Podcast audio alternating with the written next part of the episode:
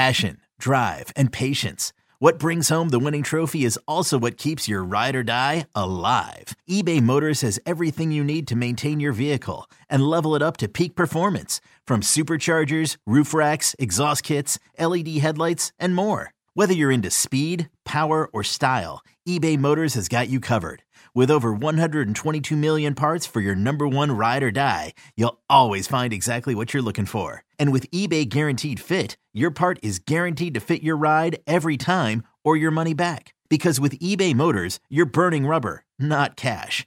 With all the parts you need at the prices you want, it's easy to turn your car into the MVP and bring home that win. Keep your ride or die alive at ebaymotors.com. Eligible items only, exclusions apply.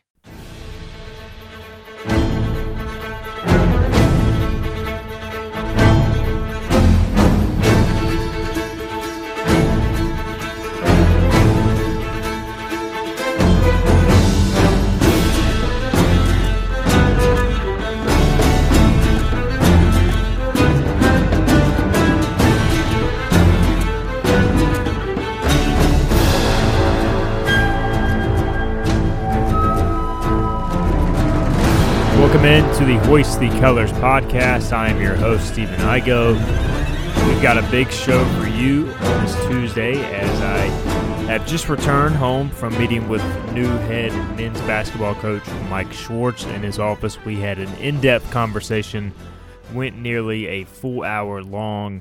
And so this intro is going to be brief as I just kind of preview our discussion, but lots of talk about several items, including but not limited to the roster that he has inherited, the guys that are coming back, the incoming players as well, as he signed seven new players.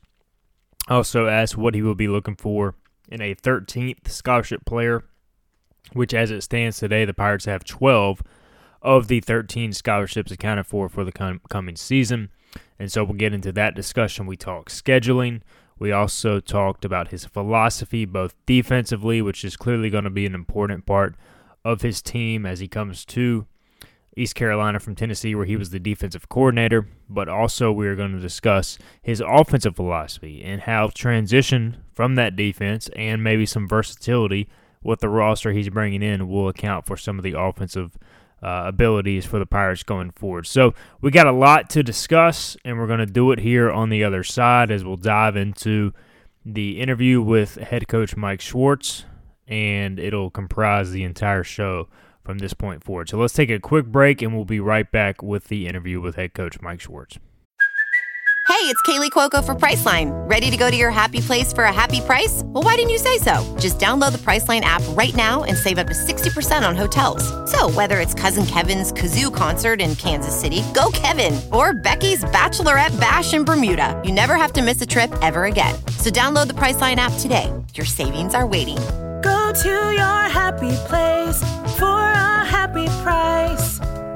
Go to your happy price, Priceline. This episode is brought to you by Pepsi Wild Cherry. Pepsi Wild Cherry is bursting with delicious cherry flavor and a sweet, crisp taste that gives you more to go wild for. Getting wild may look different these days, but whether it's opting for a solo Friday binge watch or a big night out, everyone can indulge in their wild side with Pepsi Wild Cherry. Also available in Zero Sugar. So grab a Pepsi Wild Cherry and get wild. All right, welcome back to the Hoist the Colors podcast. My pleasure to be joined now by new men's head basketball coach Mike Schwartz. Mike, you and your coaching staff, you guys have got a lot done in a short amount of time. Uh, first off, just what's this transition been like and getting so much done in, in just a couple months span? Well, you know, we're, we're not anywhere near done, obviously, but it's been great, honestly, Stephen. It's been really good. Uh, we got here uh, at the very end of March, so I guess on the earlier side, when it comes to season ending, we, uh, we went into the first weekend of the NCAA tournament, and then after that, I had a chance to get here to Greenville, and um, but it, it's really been great in terms of getting our staff together, uh, starting to look at the roster, the guys that were here, and moving forward into some of the new signees and what it will look like this summer. And then, honestly, one of the biggest pieces that doesn't get talked about quite as much, but it's probably been the biggest challenge has been game scheduling. Uh, um, so we're kind of in the midst of trying to do that so we can put a nice schedule together for next season. Yeah, I wanted to touch on that in a little bit, but but first off, you know, as far as putting your staff together, like sometimes maybe a first time head coach has trouble with that, but you had guys in mind, you had players in mind, and you guys acted very quickly, which I, I think is important. So, how important was it in this landscape where the transfer portal, you know, there's so much movement? You guys came in kind of with a, a clear plan and, and acted upon that.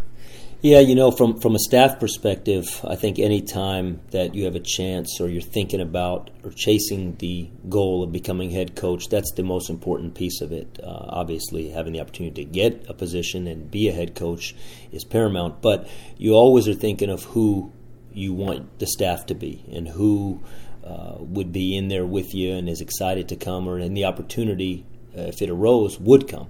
So that is something I've thought about for years in advance. So just very fortunate that the group of people that was hoping would come to East Carolina were able to do so and leave their current positions because they were all in really good positions uh, and decided to come here. So, from a staff perspective, that's always been something that you give a lot of thought to and just feel very fortunate that we are able to make that come true here. From a roster perspective and putting things together, you know, Stephen, the, the thing that's crazy is there's been more change in college basketball in this last year than there's been in the 20 years combined of college basketball. I mean, that's really what it feels like. And I think anybody that would say anything other isn't being uh, forthcoming. So, from a roster perspective, when we came in, and again, a lot has to do with the staff and the, the familiarity that we all had with each other, but we all knew what we wanted to try and accomplish. And we'll see if it ends up being successful. We, we feel very confident in it. We're excited about it. But we targeted a certain way that we wanted to recruit. We looked at certain positions. We looked at a certain roster makeup that we wanted to put together. It was a little bit of a challenge because you don't know who is going to be here and who isn't uh, from uh, last year's roster. But we never went at it with this, we're going to just stay in the portal the whole time. So we kind of had to decide what do we have available in terms of scholarships, and then we set our sights on guys that we wanted to go out there and get, and uh, we feel pretty good about it. Yeah, I was going to ask, how do you strike that balance? Because you see maybe some new coaches come in at different places and they say, hey, we're going full transfer portal. We're bringing in six, seven guys and, and building it that way. You seem to be the guy who still wants to build a program. You know, some people say, can you build a program this day and age? I, I guess you firmly believe you still can. So, how do you balance that? And then how much went into that as far as looking at, hey, you bring in – you ended up bringing in two transfer guys as well as four freshmen in a JUCO. But what kind of went into that balancing act?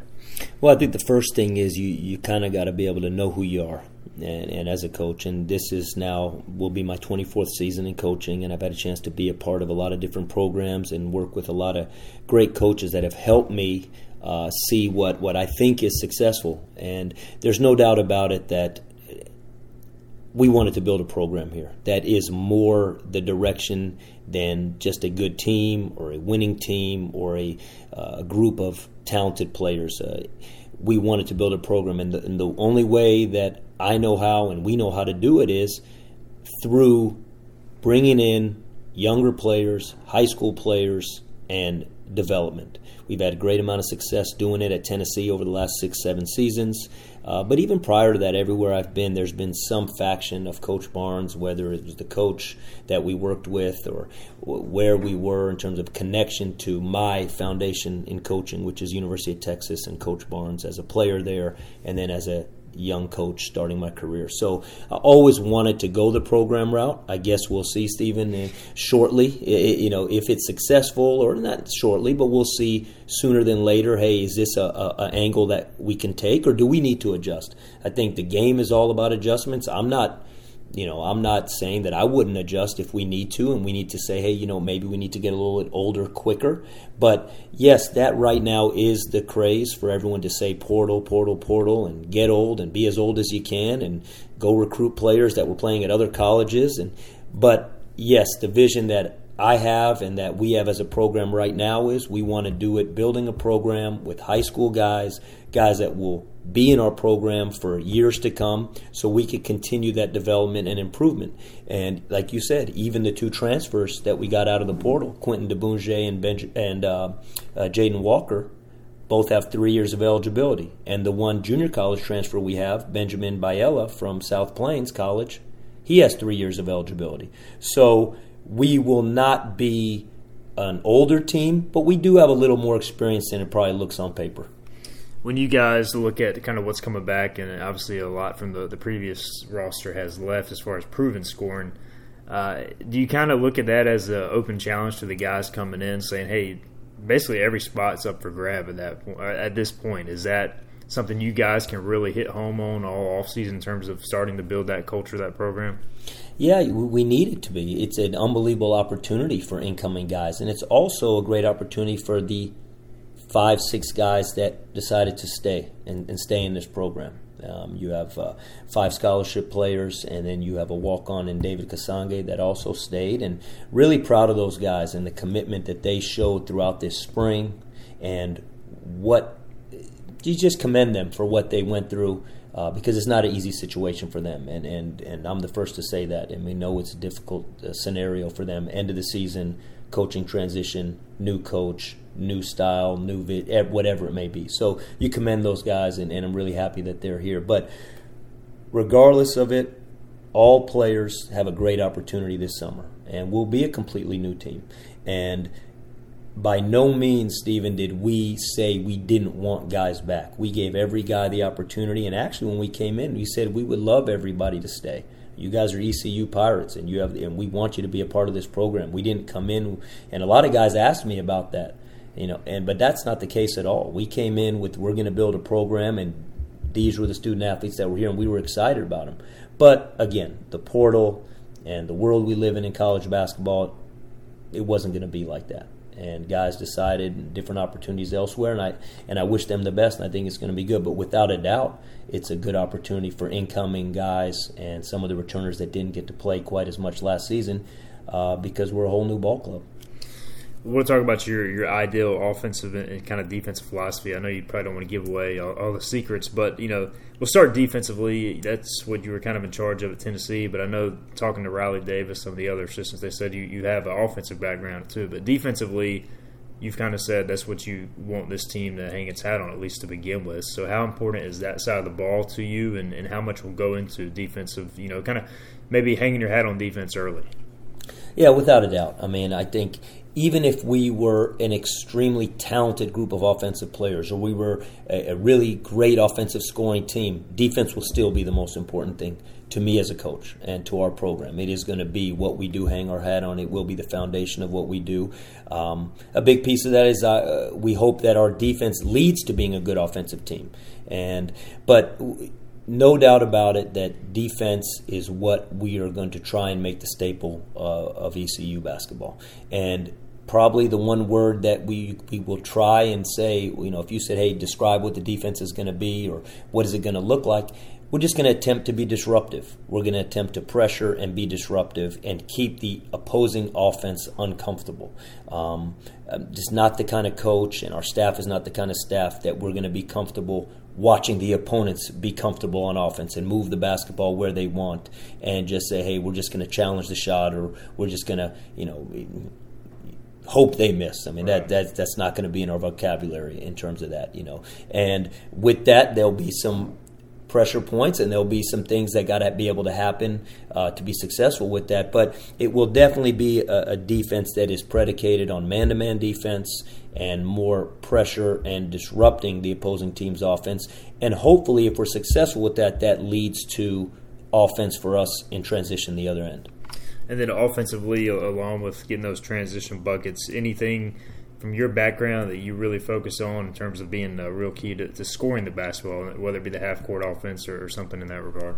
Well, you know, I, I do believe that we got to get this group together and say, I, I, have had a chance to be in a lot of different offensive systems. I've had a chance at Fresno State and Tulsa to do a lot of stuff on the offensive side of the ball, whereas at Tennessee it was more defensive side of the basketball. So a lot will determine what this team looks like when we gel. June 12th, you know, hopefully be we'll have everybody here. You know, incoming guys, returners will all be back to start our summer training camp. Um, but the one thing that I can say offensively is that I do believe the toughest thing to defend, and I look at this from a defensive standpoint, is transition offense. And so, what does that look like, transition offense? Well, it, you know, it's more than just running up and down.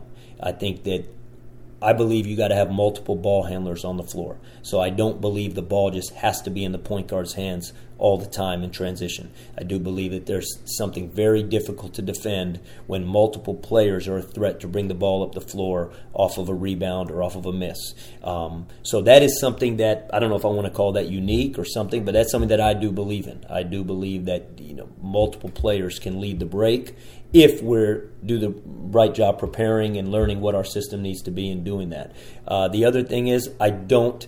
Uh, we love to have a seven foot guy or a true center that you can just throw the ball to and, and, get the ball inside and say we can go get it in the paint whenever we want or we can go draw a foul. But at the expense of saying we have a guy in there that you can just throw it to because he's 6'10, 6'11, 7 foot, or do you spread out and put the five most talented guys out there or the five offensive players that are more of a threat to cause problems for the defense? I believe more so in the latter. I believe I would rather spread the floor a little bit more, put guys in a position where make the defense uncomfortable, having to step out and guard. it. And again, those two areas, I look at again what was the most difficult thing from a defensive side to guard. And when teams had multiple ball handlers bring the ball up the floor, and it wasn't structured every single time in terms of transition, or when the team was able to step out and really go a little bit, you know, you use the term small ball or undersize a little bit, and pull a post defender away from the basket. I thought those things were always a challenge to to defend as someone that was thinking defense first. And they made it difficult for us at Tennessee and in all places I've been. So I think those two areas are two things offensively that, that we that I believe in. Uh, let's dive into this recruiting class. I know you guys y'all had an awesome rollout on social media, which a lot of fans enjoyed. Uh, but want to kind of maybe expand on, on some of these guys and also talk about the returners. So we'll go one by one. I'll see if I can get the pronunciations right. You uh, correct me if I'm wrong. All right, we'll start with Quentin Diboundje. Quentin Diboundje, uh, yes. From Tennessee, and, and, I know you played a big role in recruiting him originally. So talk about you guys' relationship and bringing him here with, with his upside. Well, Quentin is a is a great kid. Uh, he really is, and you know he um, he was in France playing uh, over there with his uh, academy and playing over in France where he was. Um, he was part of the national team in France in, in that program, and then he came over for his post grad year at Montverde Academy. He came over for one year and kind of was aware of him through recruiting Yves Pons years uh, prior uh, from France. So that's how we came aware of him and, and his family and coaching staff. And so just uh, he's a wonderful person. He really is a very hard worker, someone that loves to be in the gym. I've been watching, uh, talking to him and watching his social media here the last few nights, and he seems to always be in the gym at 10, 11 at night. He's always in there, and that's what these guys do these days. They post the pictures and do that. But tenacious worker, high competitive uh, spirit. Uh, probably his biggest strengths as a basketball player are his speed and athleticism combination that he possesses. He's got very fast feet. He's a power guard. He's probably every bit of 6'5, 220 right now. Uh, actually, I think he told me he was 223 the last time that, that he had gotten uh, measured at Tennessee and gotten his, his stats taken. So, uh, big physical power guard that's more of a scoring mentality player, straight line driver. Um, that that's got to grow like all young guys do. Didn't play a whole lot at Tennessee, but had some real shining moments in practice that I had a chance to be a part of. But I've known Quentin for a few years now, and he's just a talented, strong athlete that we're excited to coach here. Jaden Walker, another bigger guard, another transfer you guys are bringing in again with a lot of eligibility left. He comes from Iowa State. I know at a high school he was seen as kind of a, a, point guard. Do y'all expect him to play on the ball, off the ball, or kind of what, what's your plan for Jaden? Well, kind of like what we talked about earlier, Stephen, about the fact that multiple ball handlers. I do believe in that. I believe in that from an offensive philo- uh, philosophy, from a philosophical standpoint. I do believe multiple ball handlers are a really good thing to have.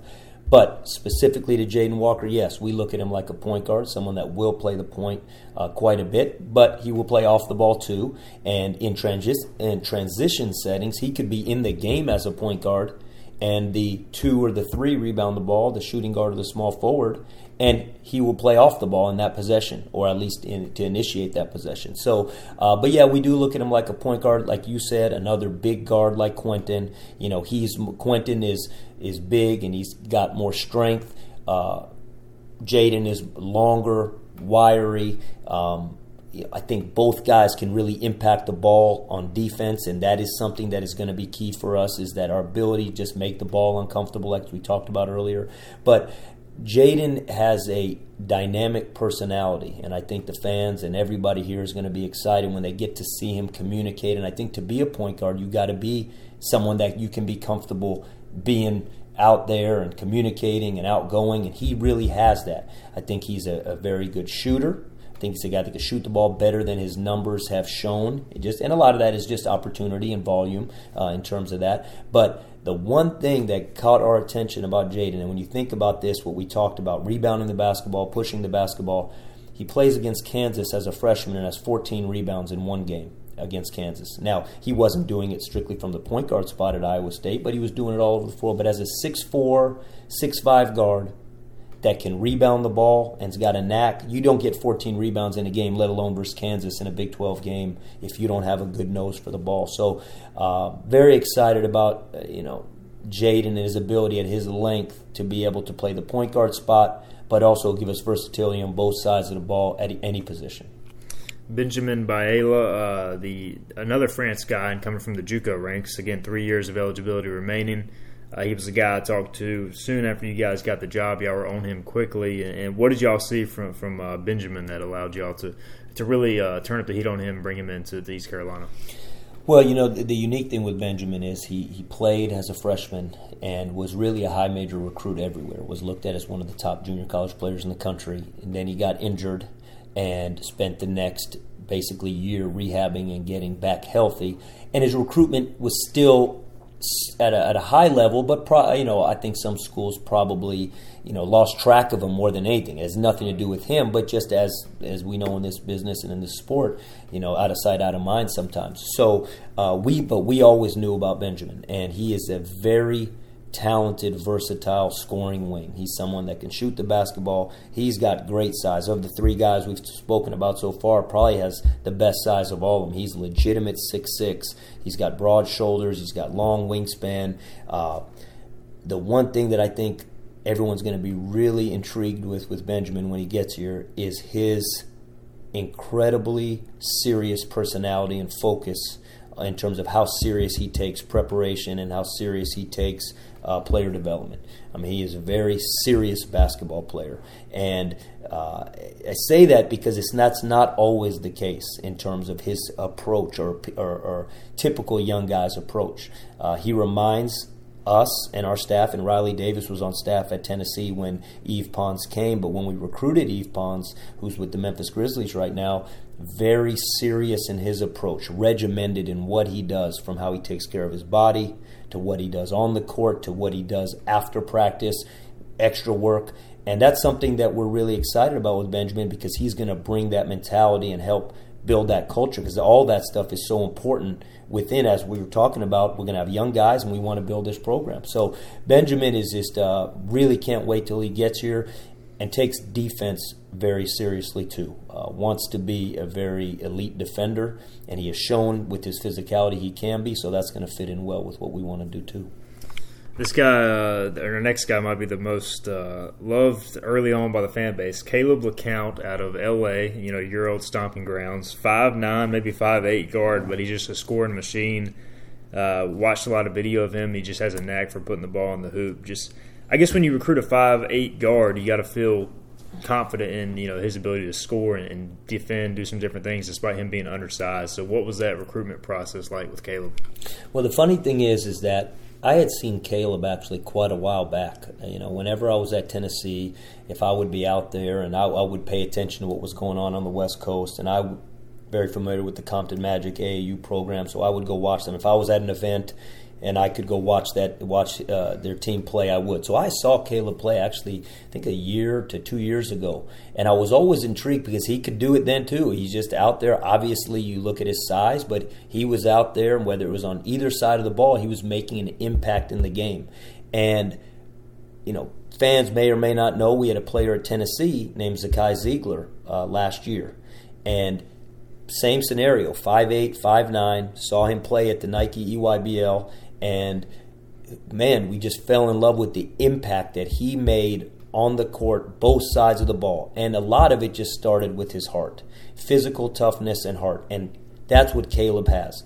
And so I think potentially people have passed up on him in the past or have wondered could he do it and maybe that's why his recruitment went a little bit later when you asked about how his recruitment went but it took us very quickly when we got here to want to be able to recruit him and he happened to be playing with his AAU team in the spring. If he hadn't have been, that would have been okay with us too. We already knew what he was. He just that was something he had made a commitment to, and he's got a great AAU program that that they you know he was a part of as they chased that uh, you know their Adidas Summer Championship. But um, Caleb is just very tough-minded kid. He plays the game with a lot of heart. He will guard the ball 94 feet, which again, talking about disrupting the basketball, is going to be key in our defensive system. So he's willing to do that. He puts, we call it, he puts his toes on the baseline every time. Any chance he can, his toes are going to be on that baseline, guarding the ball, trying to make the other point guard uncomfortable. And then offensively, here's what you got to know: he's been 5'7", 5'8", 5'9", his whole life. So this is not going to be something new for him. Is there going to be a huge challenge with some of the size, athleticism, strength? Of college basketball, of course, but it's like that for anybody. But he, this is he knows how to play at that size, and he knows how to score at that size, and he plays the game. He's got a great mind for the game. He can play in pick and rolls. He knows how to deliver passes out of the pick and roll. He knows how to get in the paint. He gets himself in trouble sometimes, like a lot of guys do, but he's going to have to learn to make some adjustments when he gets too deep. But the bottom line is anybody that can average 35 points a game, that can lead his team to an open city championship game, that can score 59 points in a game and maybe have multiple 40 and 50 point games. He knows how to put the ball in the basket, but more than anything else, whatever he does on both sides, he's got incredible mental toughness and he's got a lot of grit and heart that we just can't wait uh, for him to be a pirate here this summer. Yeah, I think a lot of ECU fans are, are really going to love watching him play. Seems to just fit in great with the culture here. Uh, another guard, this guy, a bigger guard, you know, six three, six four, Saxby Sunderland. Uh, another incoming freshman, potentially could play on or off the ball as well. What did y'all like out of Saxby? Yeah, that's what you just said, Stephen. The ability to play on or off the ball. That's big. Again, I think through us speaking here today, you kind of realize like I believe in multiple ball handlers. I think it's one of the toughest things to defend when you and it doesn't matter if we have a five that can handle the ball. I'm gonna be okay with the five handling the basketball. I don't I don't want guys to be in a box where because they're on the court at that position at that time they can't handle the basketball. If we have a four or five that can handle it, that to us is an offensive advantage and makes it hard on the defense. And Saxby fits right into that. I mean, he is a guy that uh, probably was hurt more so than anything by COVID and the portal. Uh, you know, he had a lot of really strong offers when he was younger, even his junior year, going into his senior year. And I think with everything that's gone the way we talked about early on, the way this game has changed in terms of roster management and recruiting, and I think he probably got lost in that shuffle just a little bit to have an opportunity to still be available in the spring. And when we got here, uh, Jake Morton was very familiar with him, had seen him play. And what Saxby is, is he is a tenacious worker. I've talked to him a lot here over the last few weeks, waiting till he gets here. He is in the gym 6 a.m. every day. He's back in the gym at night. He comes from an incredible family. He takes his academics very seriously.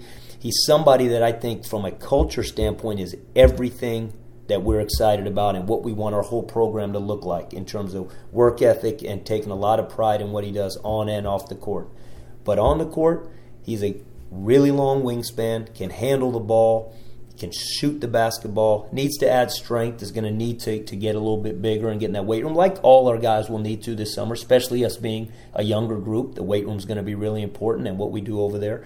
But uh, just a, a tenacious worker with with a pretty high skill set for a guard, six three, six four, and another guy that hopefully will be able to impact the ball on defense. You start putting three, four guys out there, and you can bring them in in waves that can guard the ball, guard the wing, and then you let a guy like Caleb press up and get underneath the ball and see if he can disrupt it. You know, you have the makings of a disruptive defense. This is what we want to build here. We've addressed now all the guards. You guys add two forwards as well, and two pretty versatile forwards, and Ezra Osar and Elijah Jones. Just talk about those guys, and I know uh, both of them pretty highly recruited. Ezra had a, had a lot going on as well, um, and he is actually a four star recruit per one recruiting service. So, uh, how happy were you to get those two guys? Really excited about both guys. Elijah actually ended up being uh, one of the very first guys that we had a chance to go see uh, when we got here. You know, probably was in either end of March or early April, whatever the exact date was. But uh, we went up to, to see him at his school. And uh, let's start on Elijah. Just skilled big guy, versatile, skilled big guy. It's going to need to uh, physically mature in the weight room again, especially as someone at six eight that's going to have to bang with bigger guys. And because we'll be a little undersized this year, may have to play up positionally. But uh, very skilled, putting the ball in the basket, shoots the ball with the comfort and ease of a guard, which is what was really uh, exciting about him. Uh, can handle the basketball high basketball IQ player, and that's you know coming up from that PG County area up there. He's competed against high level competition, just like Saxby has when he was up there. I think another thing, Caleb being out from Los Angeles has competed against high, you know, city basketball, high level basketball in California. So I think those things bode well uh, in terms of it, but the transition is going to be difficult in still college but I do like that foundation. But Elijah, just a skilled player, uh, can put the ball comfortable, scoring the basketball. Um, Ezra, upside really exciting from a standpoint of his physical athleticism, his power, his combination of power, athleticism, and what people don't realize, and we spoke about this a little bit in the release when they when they did a few weeks ago or a couple weeks ago. He's really got good ball skills. And again, it's something I'm excited about. We're excited about. He can handle the basketball. Can pass the basketball. Uh, how does that equate to uh, college level and AAC level competition? Obviously, that's yet to be seen, and we're going to have to be in practice. Will there'll be a lot of work that goes into it, but his foundation as a guy that's six, let's just call him 6'8", 235, 6'8", 240, for a guy his size, he's got an uncanny ability to handle the basketball. And what he does well and is apparent on film and watching him live is he can finish around the basket. He can play above the rim. Another guy that, even with uh, very fortunate that he's got a, a good college ready body, he's going to need to get a lot better this summer. Both those two guys are going to need to, but both legitimate size and a legitimate ability to play the game at six eight with real skill. Um, and it's probably as excited as we are about that. It's what we're probably missing is a true paint player. I don't think either of those guys fit into that mold. I think both will run with those responsibilities and, and will do what we need them to do, and they're excited about it and they've talked about it. But we don't have that true centerpiece in the paint right now that is thriving to play back to the basket. I wouldn't call either of those guys back to the basket guys, but I think that they both have the skill level to play 15 feet and in facing up and do those things and drive the basketball. So we got to get it different ways until we can fill that void. Let's talk now about the the five uh, scholarship returners, and I'll kind of go over them, um, and you can address them as a group or individually. Uh, Javon Small, R.J. Felton, Wynston Tabbs, who I know is still rehabbing from an injury, and then the two uh, guys in the paint, Brandon Johnson and Ludgy Debaut. Uh, how was the transition working with those guys shortly after you got the job, and just what did you maybe see out of that group? You know, again, like when we started speaking today, the biggest thing was just the way they jumped two feet into everything we did. And we didn't get a whole lot of time, Stephen, honestly, to work on execution this spring. We, we were limited to three and a half weeks of workouts, is really what we got. Uh, only one week of it was a true in season it was the last week prior to the Final Four where you got the full amount of hours. Then it became postseason workouts, which you're limited to four hours per week. But what we did was it was a huge emphasis on conditioning and the way we're going to do things more than just what we did. Not what we did, but it was how we did them. And so, with that, again, those five guys, and you could throw David Kasange into that group, incredible buy in. And tenacity to do things at the pace we wanted to do them offensively and defensively with the limited execution piece just giving the bare bones of it but saying hey this is how and it wasn't easy we we went through a heavy conditioning spring so I was very proud of all those guys and what they did and then within that we were able to see and compete in certain areas where we could get a feel for them basketball wise. I mean, you can only we can watch as much tape as you want. It's it's not the same as when you're down on the court and you're competing and you're going live and even drill work. We did a lot of drill work, but the competition aspect where we it was difficult for us this spring was that we were had so few guys. At one point, we had five guys in practice one day, and I don't know. I think you stopped by practice one day, and I think there may have been six. So it looked like we had a loaded gym when we had six, but uh, it just didn't have a whole lot of guys, so it was hard to get the the three on three, four on four consistently that we would have liked to done. But we'll say this: Javon Small showed that he you know he didn't play a whole lot last year, but you can see he's got a nice skill set with the ball. He's someone also that looks like he could play with the ball in his hand, without the ball in his hand. He shot the ball well this spring uh, another one of the guys that could be multiple ball handlers on the floor at the same time and was excited about that. What Javon has done that has made our staff really excited is he has gone to another level of work right now, it seems. Uh, talking to our strength coach, talking to our player development guys, the amount of times that he is in the gym extra at night in the weight room getting extra work done has been awesome. So, really excited for that with Javon and excited that he'll be back in June. Um, RJ Felton, look at him as somebody that he really, as the spring went, he started to take a more and more aggressive role defensively. I think he sees that that's an area that maybe he can make an impact in and what this staff wants and what we want. He's got great athleticism, he's got great length uh, in terms of wingspan. I think his physicality as a bigger guard can really impact what we want to do defensively. And I think he's excited about that, and we're excited about that. I think there's areas on the offensive side that he needs to continue to improve, whether it's decision making and shooting. But you know what? If you have to pick between those two areas, I take someone that naturally can do that part the grit, the toughness, the heart part, the one that wants to defend. I think we can work on helping someone become a better shooter or help him with our style of play and not putting him in positions to may have to make as many complicated decisions. Keep simplify it. And I think RJ showed that he can be good with that, so we're excited about him. Uh, Wynston Tabbs, as you talked about, Stephen being injured right now, he's recovering. His recovery's been great. His attitude has been great. He's doing rehab. He's shooting in a chair. He is now standing and shooting. And you can't do much with him movement wise, and I know he's on a very diligent path to get back.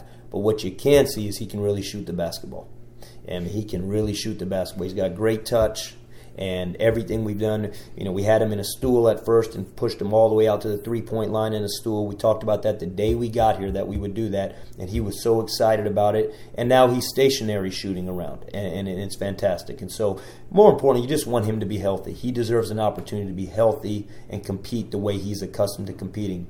What he's also done, he's had a great voice. He's had a great voice with the returning guys He's been a great host when people have come in on visits talking about, hey, we're excited about the direction with the new coaching staff. We're excited about the vision of what Coach Schwartz is talking about and what the coaching staff is talking about. So he's really put his arms around everything and embraced it, which has been fantastic. So excited for him when he comes back.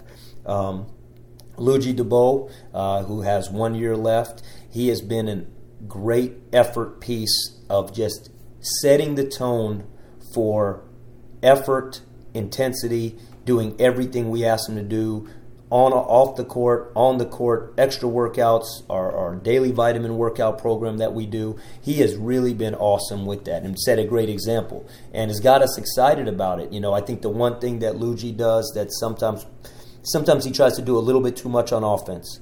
Uh, I think sometimes if he keeps it simple, and that's what we worked on this spring, if he keeps it simple and he allows just his feel and athleticism and length to be a, a beneficial factor for him, he's pretty good. He can do things like that. But when he tries to do too much, whether it's over dribble or bring the ball down or do a, make too many things happen on offense, is where he struggled some this spring.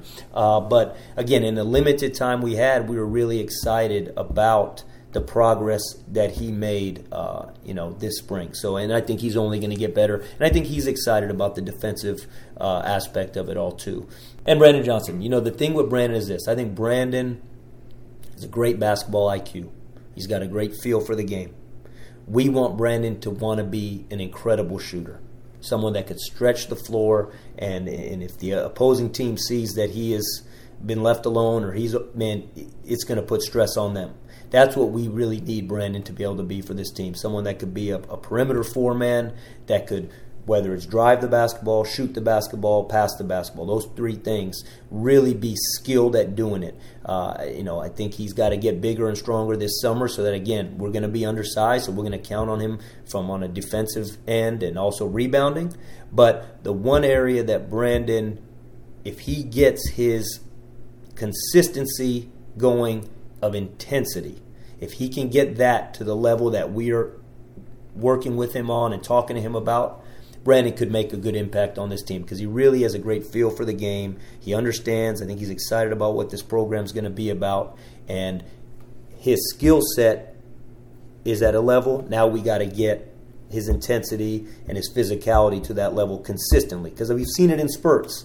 But when he puts it together, I think Brandon can be the player uh, that, that we need him to be and that he wants to be you guys do have uh, an extra scholarship available. Is that something you guys are looking at right now? Is there an ideal skill set that you're looking into for that 13th spot?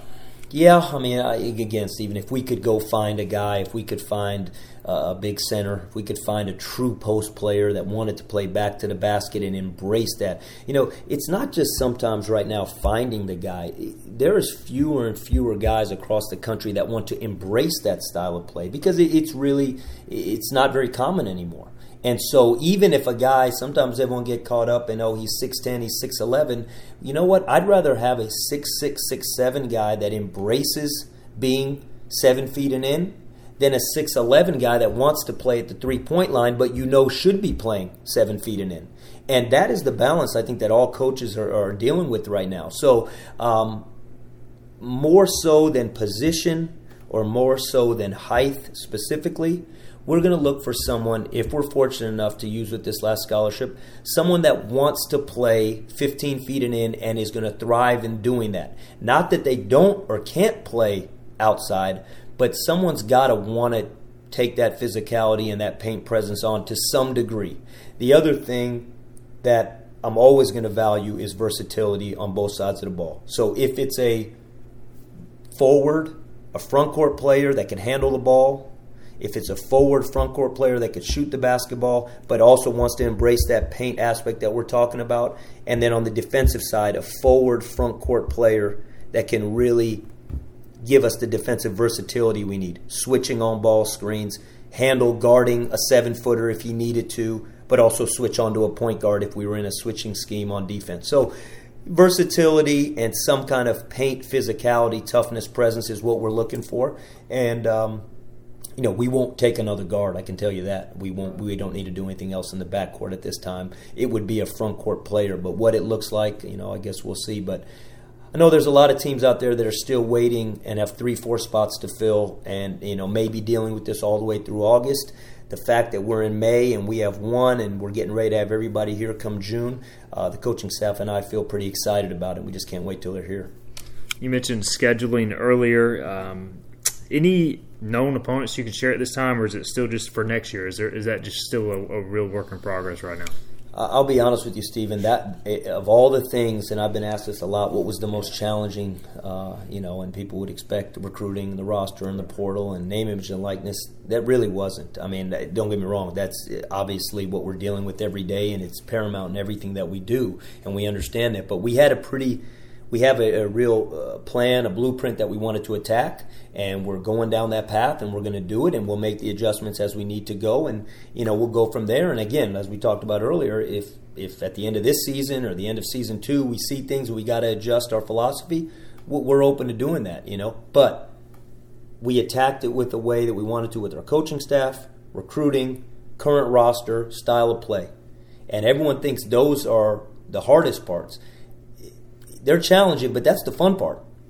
The most challenging part has been scheduling because when we got here, there was one game contracted, and you get 13 opportunities to contract games, and there was one game under contract, and that is a return game to Old Dominion, and so we'll execute that and we'll go return that game. But outside of that game, there was not one other game that was under contract. Right where we could start to build around. So we're building a 12 game non conference schedule to get to us to our 13.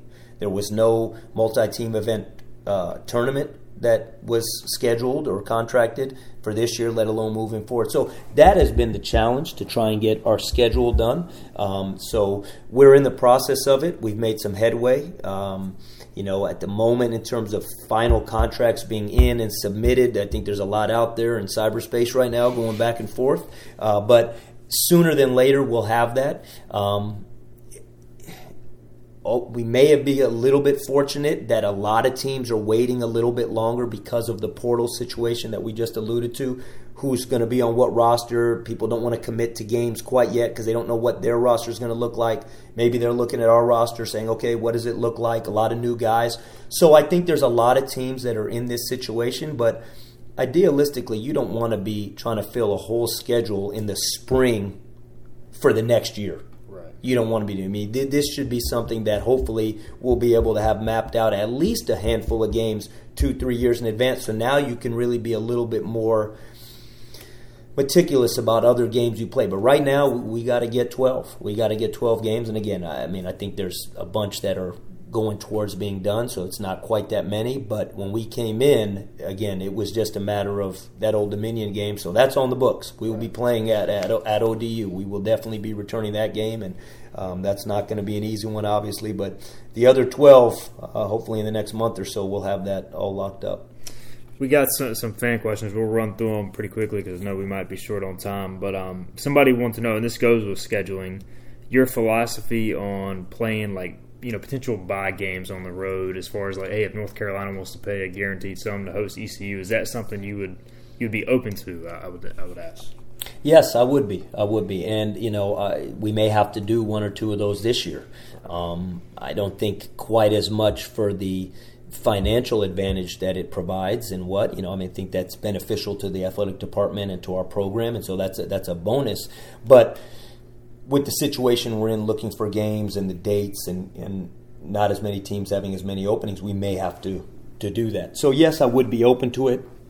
I think you want to take the right ones. You want to take ones, but you know, in the end of the day, that's why a lot of guys come to college. They want those opportunities. They would love an opportunity to go play in a great environment on the road with an SEC team or an ACC team. So we're not opposed to doing that if it meant doing one or two of those this season. Uh, I definitely am not against it. Uh, it's not something I think we're hunting out and feel like we need to do every year. Um, and we may not do one, but I'm not against it somebody wants to know what are your thoughts on the, current state of facilities. I know we've talked about this before, but uh, what can you say maybe about the practice facility and anything that, as you go forward through your tenure here, you would like to add uh, in in the future? Yeah, I think I think it's always uh, an arms race to keep up, and a lot of it is recruiting, and a lot of it is not only recruiting new guys that come in, but Stephen, now it's recruiting your own players because of the portal and how easy it is to just you know come in go into the portal, know you can go somewhere else the next year, and so now you're so there's so much that goes into. So you, I think you always want to be ever improving, ever evolving when it comes to facilities what we have here right now is fantastic. We got a great practice facility. We got Minges Coliseum, which is a true home court advantage if we get that place rocking. We got everything in one stop shop in the same building, meaning offices, facility, practice facility, arena. Right across the way, we got the weight room. So we got everything in terms of what we need to get better every day. And, and in the end of the day, that's what's most important are there cosmetic stuff that we would love to add to continue you know whether it be the lounge or whether it be add a film room you know right now we don't have a film room here or the locker room uh, you know to update the locker room? Sure we'd love to do that and it will be beneficial and it'd be great and but more importantly it's going to be great for the guys. Uh, we told this to to the coaches we don't need anything. Any improvements that we do it's going to be for our players. So that would be locker room lounge, anything in the practice facility that makes it better for them, technology wise, that we can do to make it better, anything we can do to make it better for those guys is what's most important. Um, I'd say as big as anything too, and it doesn't really go to facilities. We got to continue to want to make meal enhancement, nutrition.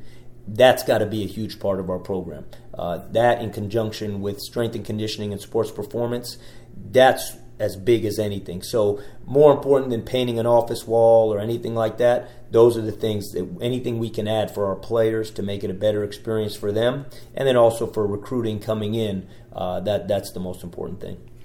Uh, somebody asked, outside of the obvious, obviously, you know, winning uh, a lot of games, has there been any discussion among, you know, yourself and the administration as far as, you know, improving the game day environment and marketing plans? This might fall more on, on the marketing staff or whatnot, but just in terms of getting more excitement, energy, and I, and I know you're speaking in, on the Armada, I believe this week's where you can kind of engage with the fan base. But has that been a, a priority at all?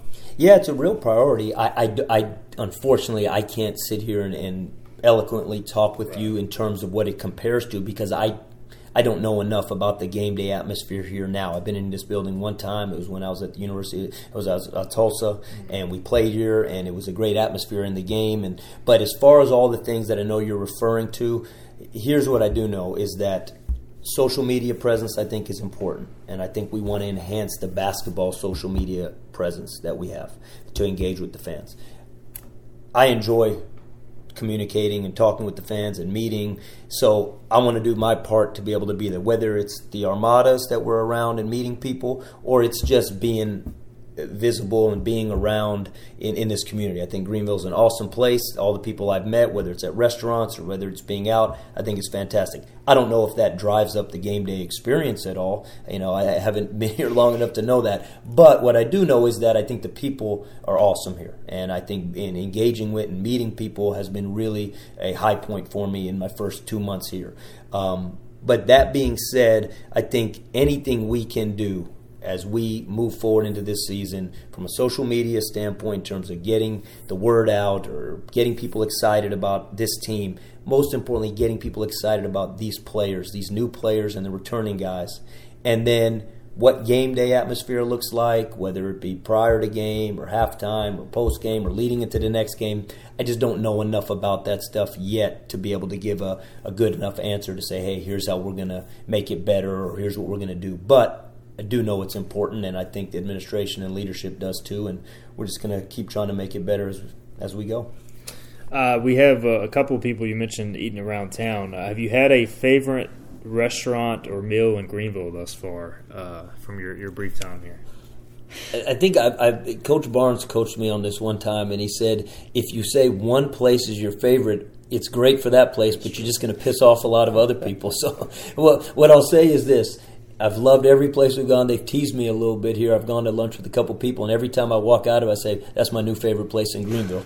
And so I've been to about half a dozen different places. I've loved the, the barbecue's been fantastic. I've had some great deli sandwich places that I thought were, were really good. We've had dinner on official visits at quite a few different uh, places, and they've all been fantastic everywhere we've gone. Not only have we enjoyed them, but the, the recruits and their families have liked them.